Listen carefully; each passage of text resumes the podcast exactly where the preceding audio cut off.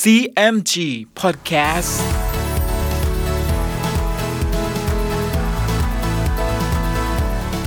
สวัสดีครับ คุณผู้ฟังขอต้อนรับเข้าสู่ CMG Podcast กับผมดรพันธการธานนท์นะครับ เรายังอยู่กับเรื่องราวของสามก๊กผ่านหนังสือเรื่องสามก๊ก Romance of the Three Kingdoms ฉบับย่อ เรียบเรียงโดย สาระบุญคงครับ เดินทางมาถึง EP ที่ 66 จากครั้งที่แล้วนะครับ โจโฉให้ทหารเอาตะบองตีนางฮกเฮา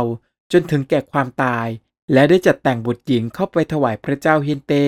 วันนี้มาติดตามกันต่อนะครับว่า เรื่องราวจะเป็นอย่างไรต่อ ติดตามได้ใน CMG Podcast วันนี้ครับ ตอนโจโฉเมืองฮันตง ภาคต่อ ครั้นอยู่มาวันหนึ่ง โจโฉก็ปรึกษากับโจหยิน และแฮหัวตุนถึงการสงคราม จากนั้น ก็ตกลงใจที่จะยกทัพไปตีเมืองฮันตง โดยโจโฉก็ให้แฮหัวเอียนกับเตียวครับเป็นกองหน้า โจโฉเป็นกองหลวง ให้โจหยินกับแฮหัวตุ้นเป็นกองหลัง ให้คุมสเสบียง ครั้นได้เลิกก็ยกกองทัพออกจากเมืองฮูโต ไปตีเมืองฮันตง ฝ่ายเตียวล่อเจ้าเมืองฮันตง ครั้นรู้ว่าโจโฉเคลื่อนทัพมาเช่นนี้แล้ว เตียวล่อก็ให้เตียวโอย เอียวเหียม เอียวหงง คุมทหารเป็นอันมาก ไปรักษาด่านเองเป็นกวน อันเป็นด่านสำคัญที่สุดของเมืองฮันตง ฝ่ายแห่หัวเอียนกับเตียวครับ ซึ่งเป็นกองหน้าของโจโฉนั้น ครั้นรู้ว่า ทหารของเตียวล่อยกออกมาตั้งอยู่ด่านเองเป็นกวนดังนั้น ก็ตั้งค่ายอยู่ห่างจากด่านร้อยห้าสิบเส้น ในเวลาค่ำวันนั้น ทหารแห่หัวเอียนและเตียวครับ เหนื่อยจากการเดินทัพ ก็นอนหลับไปโดยประมาท พอเวลายามเศษ เอียวเหียม เอียวหงง ก็จัดแจงยกทหารไปรอบเผาค่ายของแห่หัวเอียนและเตียวครับสองขุนศึกของโจโฉไม่ทันรู้ตัวก็เสียทีไปบอกเนื้อความแก่โจโฉทุกประการ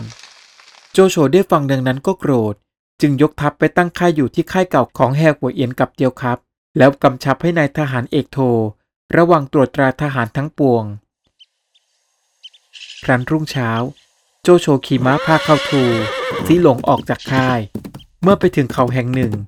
จึงขึ้นดูบนเนินเขา เห็นข้าศึกตั้งอยู่หน้าด่านมั่นคงนัก ซึ่งทางที่จะเข้ารบพุ่งนั้นก็ขัดสน เห็นจะไม่ได้ที ก็ยังมิทันขาดคำลง เสียงประทัดและทหารก็โห่ร้องกระหน่ำเข้ามาทั้งสองข้าง โจโฉตกใจจึงว่า เราจะรบพุ่งประการใด เข้าทูตจึงว่า ท่านอย่าวิตกเลย แต่ข้าพเจ้าผู้เดียวจะขออาสารบต้านทานมิให้เป็นอันตรายถึงท่าน แล้วว่าแก่ซิหลง ให้เร่งพาโจโฉกลับไปค่ายเถิด ขนาดนั้น เอียวเหียม เอียวหงง ก็ขับม้าพาทหารเข้ามาทั้งสองข้างทาง เขาถูกก็ขับม้ารำทวนเข้ารบเป็นสามารถ เอียวเหียมเอียวหงงทานกำลังมิได้ ก็ชักม้าพาทหารถอยไป โจโฉก็กลับไปถึงค่ายได้อย่างปลอดภัย โจโฉตั้งมั่นอยู่ที่นั่นห้าสิบวัน แล้วจึงแกล้งว่า เรายกทัพมาครั้งนี้ ทหารลำบากนัก เห็นจะเอาเมืองฮันตงไม่ได้จำเราจะยกทัพกลับ กาเซียงจึงว่า ท่านยกทัพมาครั้งนี้ ยังหาได้รบพุ่งเขี้ยวขับกับข้าศึกไม่ เหตุใดจึงจะยกทัพกลับ โจโฉจึงกระซิบบอกกับกาเซียงว่า เราเห็นทหารเมืองฮันตงไม่ประมาท ที่เราว่าจะยกทัพกลับ เป็นแต่เพียงอุบายจะลวงให้ข้าศึกประมาท แล้วเราจึงแต่งทหาร ให้ยกอ้อมไปตีด่านเองเป็นกวน ก็จะได้โดยง่าย กาเซียงได้ฟังดังนั้น ก็สรรเสริญความคิดนี้ของโจโฉ โจโฉจึงว่ากับเตียวครับ และแฮหัวเอียนว่า ท่านทั้งสอง จงคุมทหารแยกกัน อ้อมทางเข้าโจมตีเอาหลังด่านเองเป็นกวน ตัวเราจะยกเข้าตีหน้าด่าน เตียวครับแฮหัวเอียนก็รับคำแล้วออกไปทำการดังนั้น ด้วยแผนลวงของโจโฉเช่นนี้ ก็ทำให้ท่านมหาอุปราช สามารถยึดด่านเองเป็นกวนได้ในที่สุด ส่วนเตียวโอยกับเตียวเหียม ก็พากันถอยทัพกลับไปเมืองฮันตง ฝ่ายเอยวงงนั้นตายในที่รบ เตียวล่อได้ฟังดังนั้นก็โกรธ จึงสั่งให้เอียวเหียมนำทหารสองหมื่นนาย ยกไปตีกองทัพโจโฉชิงเอาด่านคืน เอียวเหียมคุมทหารยกไปพ้นเมืองลำเต็งแล้วก็ตั้งค่ายมั่นคง ฝ่ายโจโฉให้แฮหัวเอียน คุมทหารสองพันเป็นกองหน้า ยกจากด่านเองเป็นกวนเข้าไปก่อน เมื่อสองทัพมาตั้งค่ายประจันหน้ากันเช่นนี้ เอียวเหียมกับแฮหัวเอียนก็นำทหารเข้าโรมรันกัน และแฮหัวเอียน ก็สังหารเอียวเหียมตายในที่รบ ทหารของเมืองฮันตงก็แตกพ่ายไป โจโฉจึงยกทัพหลวงล่วงเข้าไปตั้งค่ายอยู่ใกล้เมืองฮันตง ฝ่ายเตียวล่อเมื่อแจ้งว่าเอียวเหียมถึงแก่ความตาย และโจโฉเคลื่อนทัพเข้ามาเช่นนี้แล้ว ก็เรียกทหารและขุนนางทั้งปวงมาปรึกษา เงียมเผาจึงกล่าวขึ้นว่า ขอให้ท่านเรียกตัวบังเต็กมา ให้ยกกองทัพออกไป เห็นจะต้านทานโจโฉได้ เตียวล่อได้ฟังดังนี้ก็มีความยินดี จึงเรียกตัวบังเต็กเข้ามาพบ และมอบหมายทหารให้หนึ่งหมื่นนาย บังเต็กก็ลาเตียวล่อออกไปตั้งค่ายมั่นไว้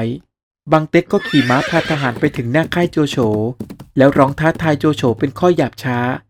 ฝ่ายโจโฉรู้ว่าบังเต็กเป็นนายทหารผู้มีฝีมือ ก็กล่าวกับทหารทั้งปวงว่า บังเต็กคนนี้มีกำลังและฝีมือเป็นอันมาก เราปรารถนาจะเอาตัวบังเต็กมาทำราชการกับเราให้ได้ กาเซียงจึงว่า ข้าพเจ้าแจ้งอยู่ว่า เตียวล่อนั้นมีที่ปรึกษาคนหนึ่งชื่อเอียวสง อันเอียวสงนั้นเป็นคนโลภ เห็นแต่จะให้สิ่งของไว้เป็นประโยชน์แก่ตัว ให้ท่านจัดแจงเงินทองสิ่งของ ให้นำเข้าไปให้แก่เอียวสง ให้เอียวสงคิดยุยงเตียวล่อว่า บางเต็กนั้นไม่เป็นใจรบพุ่ง คิดจะเอาใจออกห่างเตียวล่อ เตียวล่อก็จะมีใจสงสัยบางเต็ก ท่านจึงคิดอ่านต่อไป ก็จะได้ตัวบางเต็กโดยง่าย โจโฉจึงว่า ท่านคิดนี้ก็ชอบอยู่ แต่จะให้ผู้ใดนำสิ่งของเข้าไปให้เอียวสงในเมืองคันตง กาเซียงจึงว่า เวลาพรุ่งนี้บังเต็กออกมารบ ท่านจงทำทิ้งค่ายเสียแตกหนีไป บังเต็กก็จะเข้าอยู่ในค่ายนี้ ท่านจงจัดทหารซึ่งมีปัญญา จงให้เอาทองคำแลเงินแผ่เป็นแผ่น ให้ทหารนั้นซ่อนไว้ในมือเสื้อ แล้วสั่งว่า ถ้าทหารบังเต็กแต่กลับเข้าเมือง ก็ให้ปลอมเข้าไปด้วย จะได้ว่ากล่าวและเอาสิ่งของนั้นให้แก่เอียวสง ครั้นเวลาค่ำ ท่านจึงคุมทหารเข้าไปปล้นค่ายบังเต็กก็จะแตกหนีเข้าเมือง โจโฉเห็นชอบด้วย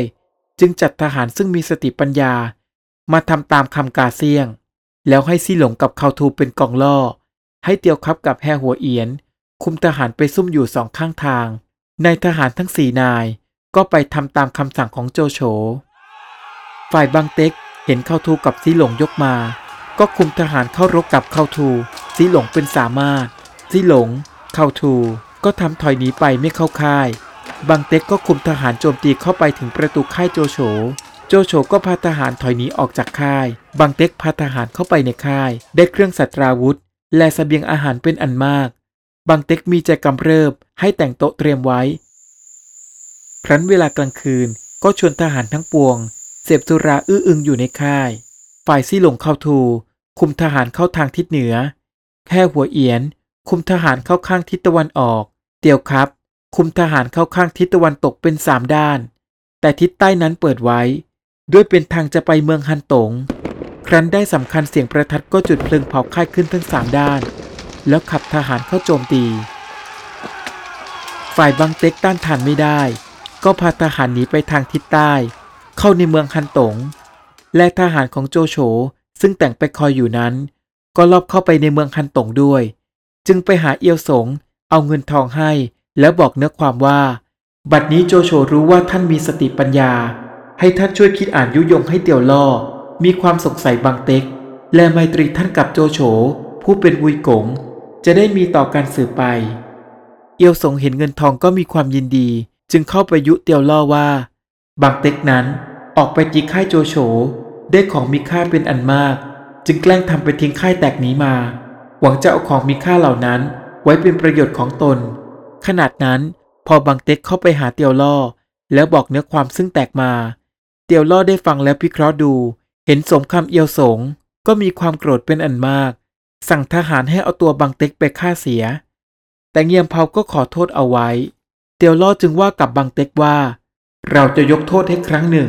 แม้พรุ่งนี้ตัวคุมทหารออกไปรบไม่มีชัยชนะแก่ข้าศึกเข้ามา ก็จะให้ตัดศีรษะเสียบางเต็กมีความน้อยใจจำเป็นรับคำเตียวล่อ แล้วก็ลาออกมาจัดทหารเตรียมไว้ ฝ่ายโจโฉครั้นเวลากลางคืน ก็ให้เตียวครับกับแฮหัวเอียน คุมทหารไปซุ่มอยู่ข้างเนินเขาทั้งสองข้าง แล้วให้ทหารขึ้นไปขุดหลุม เอาดินเกลี่ยปากหลุมไว้บนเนินเขา ครั้นเวลาใกล้จะรุ่ง ก็จัดแจงทหาร ให้ยกเข้าทำลายกำแพงเมืองฮันตง แต่ตัวโจโฉกับทหารประมาณ 15 นาย ขึ้นไปอยู่บนเขา ซึ่งขุดหลุมไว้นั้น ฝ่ายบางเต็ก คุมทหารเปิดประตูเมืองออกมารบกับทหารโจโฉก็ไล่รุกถล่มลึกเข้าไป จนกระทั่งตกลงไปในหลุมพราง เหล่าทหารก็เข้ากลุ่มรุมกัน จับตัวบังเต็กมัดไปให้โจโฉ โจโฉเห็นดังนั้นก็เข้าไปแก้มัดบังเต็ก แล้วเกลี้ยกล่อมจนกระทั่งบังเต็ก ยินยอมทำราชการอยู่กับตน โจโฉก็แต่งโต๊ะเลี้ยงบังเต็ก แล้วให้เงินทองเป็นอันมาก ครั้นรุ่งเช้า โจโฉก็สั่งเคลื่อนทัพ เข้าโจมตีเมืองฮันตงเป็นสามารถ เตียวล่อเห็นว่าเหตุการณ์ขับขันนัก จึงตัดสินใจหนีไปอยู่เมืองปาตง ซึ่งโจโฉก็ยกทัพติดตามเตียวล่อต่อไป จนล้อมเมืองปาตงเอาไว้ได้ เตียวล่อจึงเกณฑ์ทหารขึ้นรักษาหน้าที่เชิงเทินเป็นมั่นคง เอียวส่งเห็นดังนั้นก็แกล้งว่าแก่เตียวล่อว่า ข้าพเจ้าจะขอรักษาเมืองไว้ ท่านจงยกกองทัพออกไปทำสงครามด้วยโจโฉเถิด เตียวล่อมิได้รู้กลอุบาย ก็จัดแจงยกทหารออกไป และทหารซึ่งออกไปด้วยเตียวล่อนั้น ก็ชวนกันกลับเข้าไปรักษาครอบครัวอยู่ในเมือง เตียวล่อเห็นดังนั้นก็ตกใจ จึงขับม้าถอยมาถึงเชิงกำแพง โจโฉก็คุมทหารไล่ตามเข้าไป ฝ่ายเอียวสงอยู่บนเชิงเทิน เห็นเตียวล่อหนีกลับมา ก็ให้ทหารปิดประตูเมืองเสีย เตียวล่อจนหนทางที่จะต่อตีหรือหลบหนีจึงยอมสวามิภักดิ์เป็นทหารของโจโฉ โจโฉก็มีใจเอ็นดู จึงแต่งตั้งเตียวล่อให้เป็นเจ้าเมืองปาตง โจโฉปราบปรามหัวเมืองซึ่งขึ้นแก่เมืองฮันตงราบคาบแล้ว ก็ปูนบำเหน็จให้ทหารเป็นอันมาก จึงให้หาเอียวสงมาแล้วว่า ท่านนี้เป็นคนโลภหากตันอยู่ต่อนายไม่ แม้เราเลี้ยงตัวไว้สืบไป ก็จะเอาใจเผื่อแผ่ศัตรู แล้วก็ให้ทหารเอาตัวเอียวสงไปฆ่าเสีย เรื่องราวกำลังเข้มข้นและสนุกเลยนะครับ และสุดท้าย ด้วยความโลภของเอียวสงก็ถูกโจโฉฆ่าเสียในที่สุด ในอีพีหน้ามาร่วมลุ้นกันต่อว่า จะมีเรื่องวุ่นวายอะไรอีกบ้าง ติดตามได้ใน CMG Podcast EP หน้าสำหรับวันนี้ สวัสดีครับ